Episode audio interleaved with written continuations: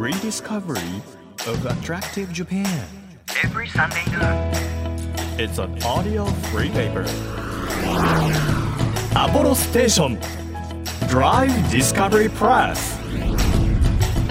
アポロステーションドライブディスカバリープレス編集長のホラン千秋ですもう多くの方が夏休みに入りましたかね、まあ、地域によって、まあ、ちょっとずれはあるみたいなんですけれども少なくとも来週この番組でお会いする時にはもう皆さん全員夏休みでしょうということでほぼ夏休みという気持ちでお届けしたいと思います。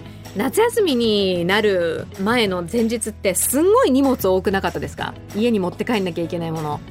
なんかさ朝顔持って帰ったりさなんだか知んないけどお道具箱持って帰ったりさみんなちゃんとした子はちょこちょこ全部ちょっとずつ持って帰ってるんですよ。2週間前からなんかね朝顔はまだ持って帰らないにしてもなんかなんだろう。彫刻刀持って帰ったりとか 裁縫ケース持って帰ったりとかちょこちょこやるじゃないですか。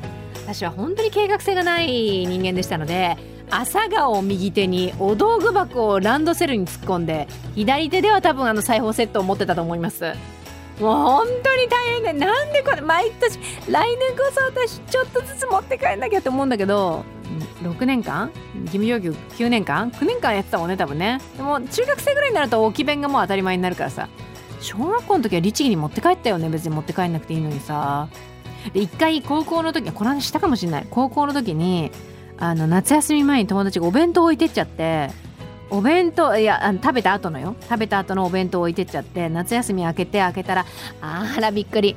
いろんな生命体が出てきたという思い出がございます。ねどんな生命体か皆さんのご想像にお任せしたいと思うんですがあの間違ってもお弁当をですね置いてきちゃったという方は夏休み中にでもあの取りに帰った方がいいということをお勧めいたします。さあこの番組は日本全国さまざまな場所にスポット当てで普段気がつかなかった日本の魅力を再発見していく耳で聞くフリーペーパーです。皆さんにとって身近な地域からお気に入りの場所そして一度は行ってみたい土地まで。毎回さまざまな特派員をお招きして魅力的なローカル情報をお届けしていくんですが今日は先週に引き続き日本全国の遊園地を特集します。なんかあの遊園地っていわゆるこうなんていうの？USJ とかディズニーランドとか C とかもちろんそういうのも入るんですけどそうじゃなくっていやいや皆さんもっと身近に素敵な遊園地味のある遊園地ありませんか？ということでですねご紹介いただいている遊園地のスペシャリスト大ファンというみっこさんを今日もお迎えしてさまざまな遊園地の魅力伝えていけたらなというふうに思っております1ページ1ページ紙面をめくるように輝きあふれる日本各地の情報と素敵なドライブミュージックをお届けする音のフリーペーパーアポロステーションドライブディスカバリープレス今日も最後までお付き合いくださいアポロステーションドライブディスカバリープレス。この番組は、出光興産の提供でお送りします。耳で聞くフリーペーパーアポロステーションドライブディスカバリープレス改めまして編集長のホラン千秋です。毎週個性あふれるゲストをお迎えしているこの番組。今日も先週に引き続き遊園地をこよなく愛する遊園地専門家そして遊園地の大ファンというみっこさんをお迎えしています。よろしくお願いいたします。よろしくお願いします。日本国内だと遊園地まあどう定義するかにもよると思うんですけど、何箇所ぐらいあるんですか遊園地って、はい、あのすごく小さいものとか動物園についているものとか、はい。屋上遊園地とかも含めるとだいたい160から170箇所ぐらいあると言えるかなと思います。160から170ぐらい、はい、全部いけちゃってるんじゃないですかもう。今ですねあのこの番組のために改めて数えたら150箇所ぐらい行ったのでもうすぐコンプリートじゃないですか。もうすぐコンプリート。えー、すごい。逆にもうその小さい頃からお好きで、はい。で、まあ、大学の時にあの卒論に遊園地をこうテーマに選ぶくらい、はい。遊園地お好きなわけじゃないですか、むしろ150だけど何回も行ってるってことですねそれぞれ。そうですねもちろんもちろん。そういうことか。だけどその季節ごとであったり新しいアトラクションが出たら見に行ってみようとか、はい、でもあと10、10 20ぐらいってことですよね。そうですね。なんかちょっと寂しくないですか全部終わっちゃうと。そしたら次は海外に。海外だ、力を入れていきたいと思います。えー。え今行けてない20ぐらいっていうのは行きたいけど行かないで置いてるのかその物理的にちょっとい行くのが大変だから行ってないのかどどういう理由で今行けてないものが多かったりするんですか？なかなか夏しかやってないレアな遊園地とかもあって。夏のみ開園。はい、例えばあの新潟にある上越国際プレイランドってとこはスキー場のところにある遊園地なんですけど、はいはい。もう夏の数ヶ月しかやってないのでなかなか行く機会がなかったんですが 今年こそ行こうかなと思ってます、すごい。そっか一年中やってるわけじゃないんですね、はいそういうところもありますね。そっかそうするともう待ちに待ったその遊園地と出会うのは楽しみじゃないですか。楽しみです。やっぱりこうなかなか行けなかったところほど行った時の感動はもうすごいですね。あー。え今まででここ結構まあナンバーワンと言わずとも一番グッときたかもみたいな遊園地ってあげるとしたらどこになりますか？そうですね。私遊園地もう全部が大好きなので、なかなかあの一つに絞れないんですけど、はい、一回行こうとして、はい、ちょっと時間がなくて行けなかった遊園地を数年後にリベンジしたところがあってお京都の天橋立に遊園地があるのご存知ですか？えしもう天橋立は天橋立しかないと思ってました。違うんですよ。あの景色しかないと思ってました。天橋立ビューランドっていう遊園地がありまして、みんな映してる？ここ。ここここ見えないように写真撮ってない？っていうぐらい知らなかったです。え遊園地なんだ？そうなんです。あの山の上のところですね。にメリーゴーランドとかスカイサイクルとかこういうミニトレインとかもある遊園地がありまして。本当だ。これ前天橋立に初めて行った時にうんうん。下から遊園地っぽいのが見えたんですけどどうしても時間がなくて行けなくてはい。その後リベンジで行ってやっぱり感動しましたね。おおこの景色の中で高台で、はい。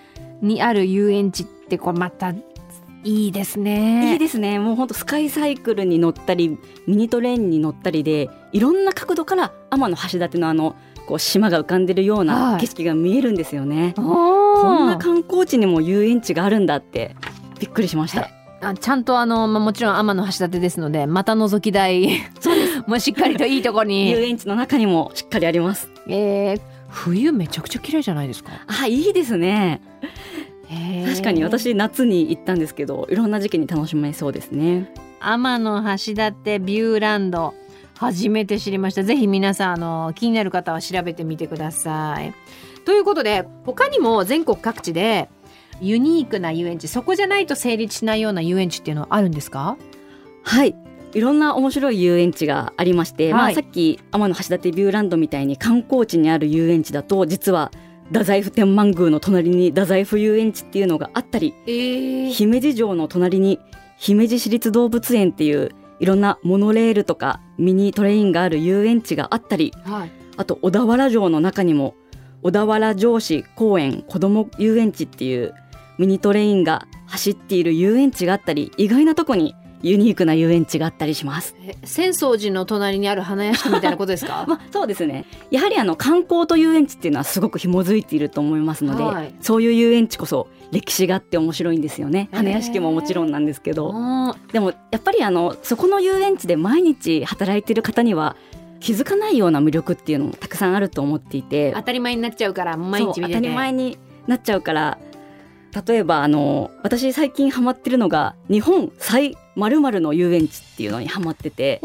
日本最東端の遊園地と日本最南端の遊園地に行ってきたんですけれどおう西と東とはい。南の遊園地、はい。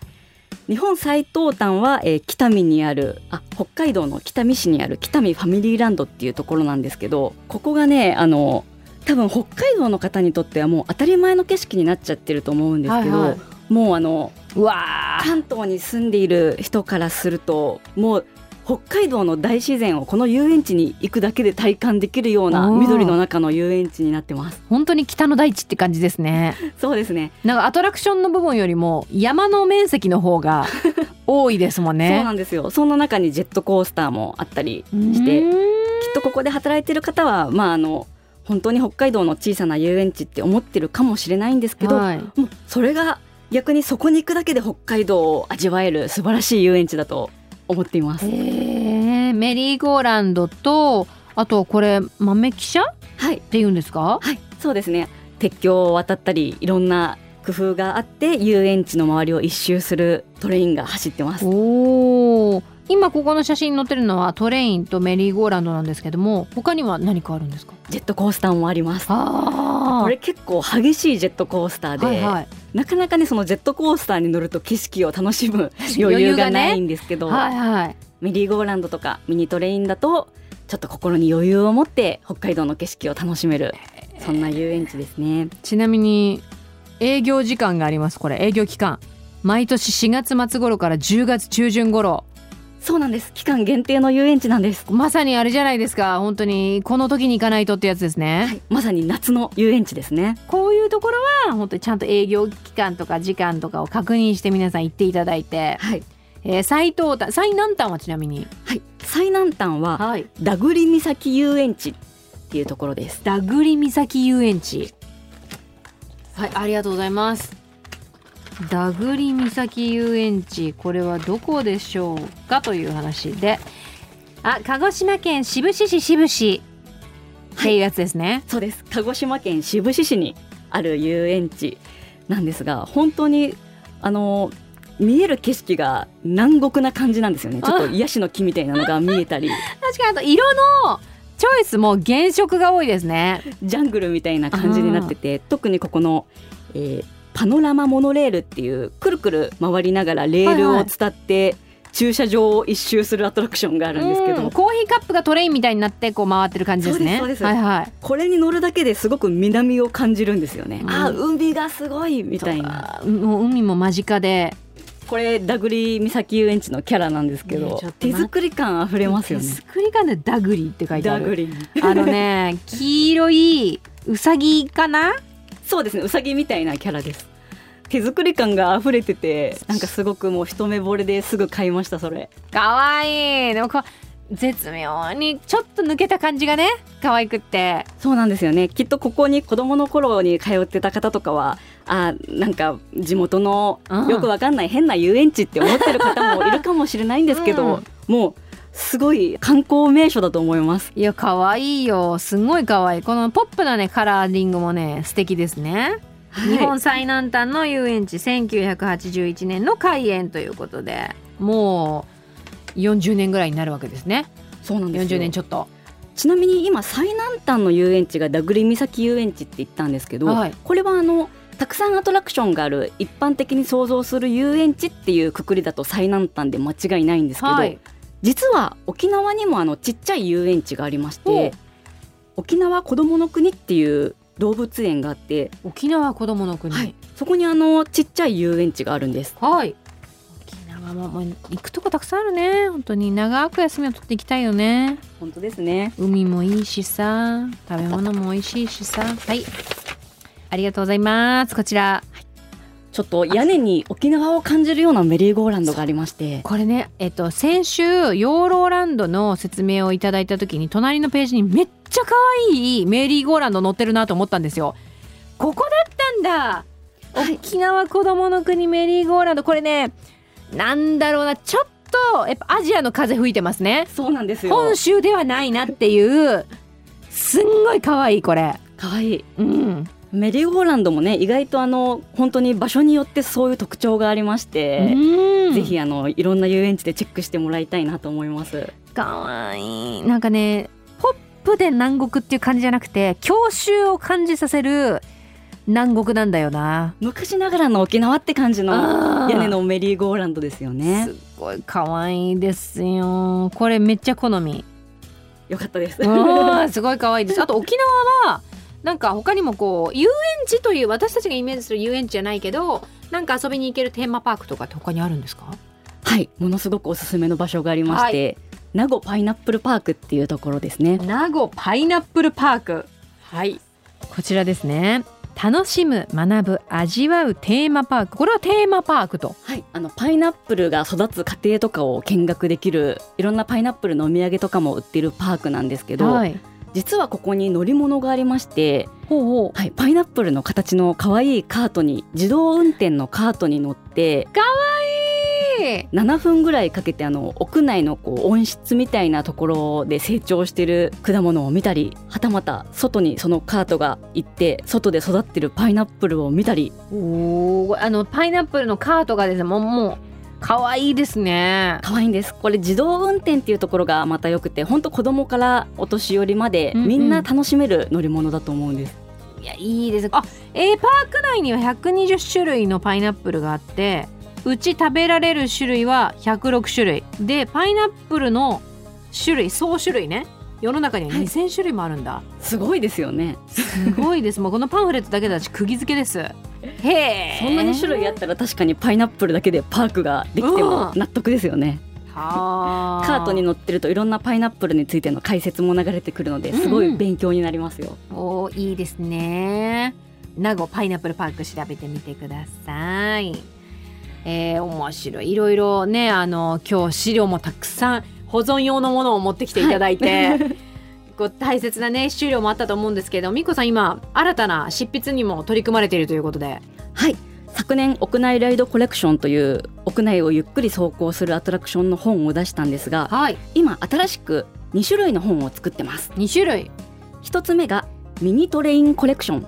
あドハマりしているミドハニトレマりしてるミニトレインです、はい。小さい鉄道ですよね、うんうん。遊園地の中を走っている小さい鉄道とか別府楽天地にあるようなケーブルカーとかも紹介したようなはい。本を作っております、おー。そして2つ目がメリーゴーランドコレクション。おメリーゴーランドもお好き。はい大好きでしてあの先ほどの沖縄子どもの国のようなちょっとご当地感のあるメリーゴーランドとかあと屋内にあるメリーゴーランドとかちょっと変わったものを紹介している本を作っています。はい。これは読んでみたいよっていう場合何をチェックしていればいいですか？はい、こちらはあのまずイベントで売ってその後通販サイトなどで販売されるんですけれど、はい。私たち、えー私みっこが所属しているつつ裏裏のお出かけスポット紹介ユニットミルクデイズのホームページで詳細を載せていますので、はい。数字で369その後英語でデイズ。はい。369デイズ。ミルクデイズで検索いただくと最新情報がチェックできます。ミルク369でミルクに DAYS デイズミルクデイズで検索すると、はい、いろいろ情報が出いろいてくると。ろ情報が出てきます。いやすごいありがとうございます。本当にねあの17060から70あるんじゃないかというふうに言われてあのみこさんいらっしゃいましたけどこの遊園地が、はい。おそらくこれを聞いてくださってる方もあの少しドライブで足を伸ばすと届く範囲に遊園地があると思いますので大きなテーマパークもね行っても楽しいと思うんですが、皆さんのこう原点ともいえる小さな遊園地に行っていただくとあそっか自分の好きなものの原点ってここにあったなとかあこんな懐かしい思い出があったよなみたいなこう何とも言えない気持ちに駆られると思いますのでぜひぜひ改めてね大人になってから行ってみていただきたいっていうのは分かった気がします。そうなんです。大人になってからが遊園地は面白いんです。おーいいですねこれからももういろんな遊園地を冒険されてよりより楽しい毎日になることを私お祈りしてますのでありがとうございます。ぜひはいホランさんもいろいろ行ってみてください。行ってみますなんかこんなにもそれぞれの特色があって園内だけじゃなくて園外も含めてはい楽しめるものなんだなっていうのをちょっと教えていただいたので挑戦してみたいなっていうふうに思いますみっこさん先週に引き続き今週も遊園地の世界を教えていただきましたありがとうございましたありがとうございました。東京 FM をキーステーションに JFN 全国38局ネットでお届けしているアポロステーションドライブディスカバリープレス。お送りしたのは松任谷由実でようこそ輝く時間へでした。この番組ではドライブで聴いてほしい Spotify のオリジナルプレイリスト配信中です。DD プレス。アルファベットで DD。カタカナでプレスと検索しますと出てきますので、ぜひいいねでお気に入り登録した上で、ドライブ中に楽しんでもらえると嬉しいです。Apollo Station Drive Discovery Press 地域社会を支えるライフパートナーアポロステーションのスタッフがお客様に送るメッセージリレー。福島県南会津郡の大丸商事株式会社田島サービスステーション湯田太一郎です。国道121号線沿いにある当店は南会津で唯一コーティングのプロ資格を持っているお店です。特にコーティング前の下準備には自信がありますのでぜひ一度お試しください。また南会津には全国的にも有名な大内宿があります。江戸時代の面影が残るかやぶき屋根の民家を見ることができるのでおすすめです。もう一つ、近所で有名なのが遠野へつりという渓谷です。国の天然記念物に指定されている絶景なので、ぜひ観光でもお越しください。アポロステーション、田島サービスステーション、ご来店お待ちしております。あなたの移動を支えるステーションアポロステーション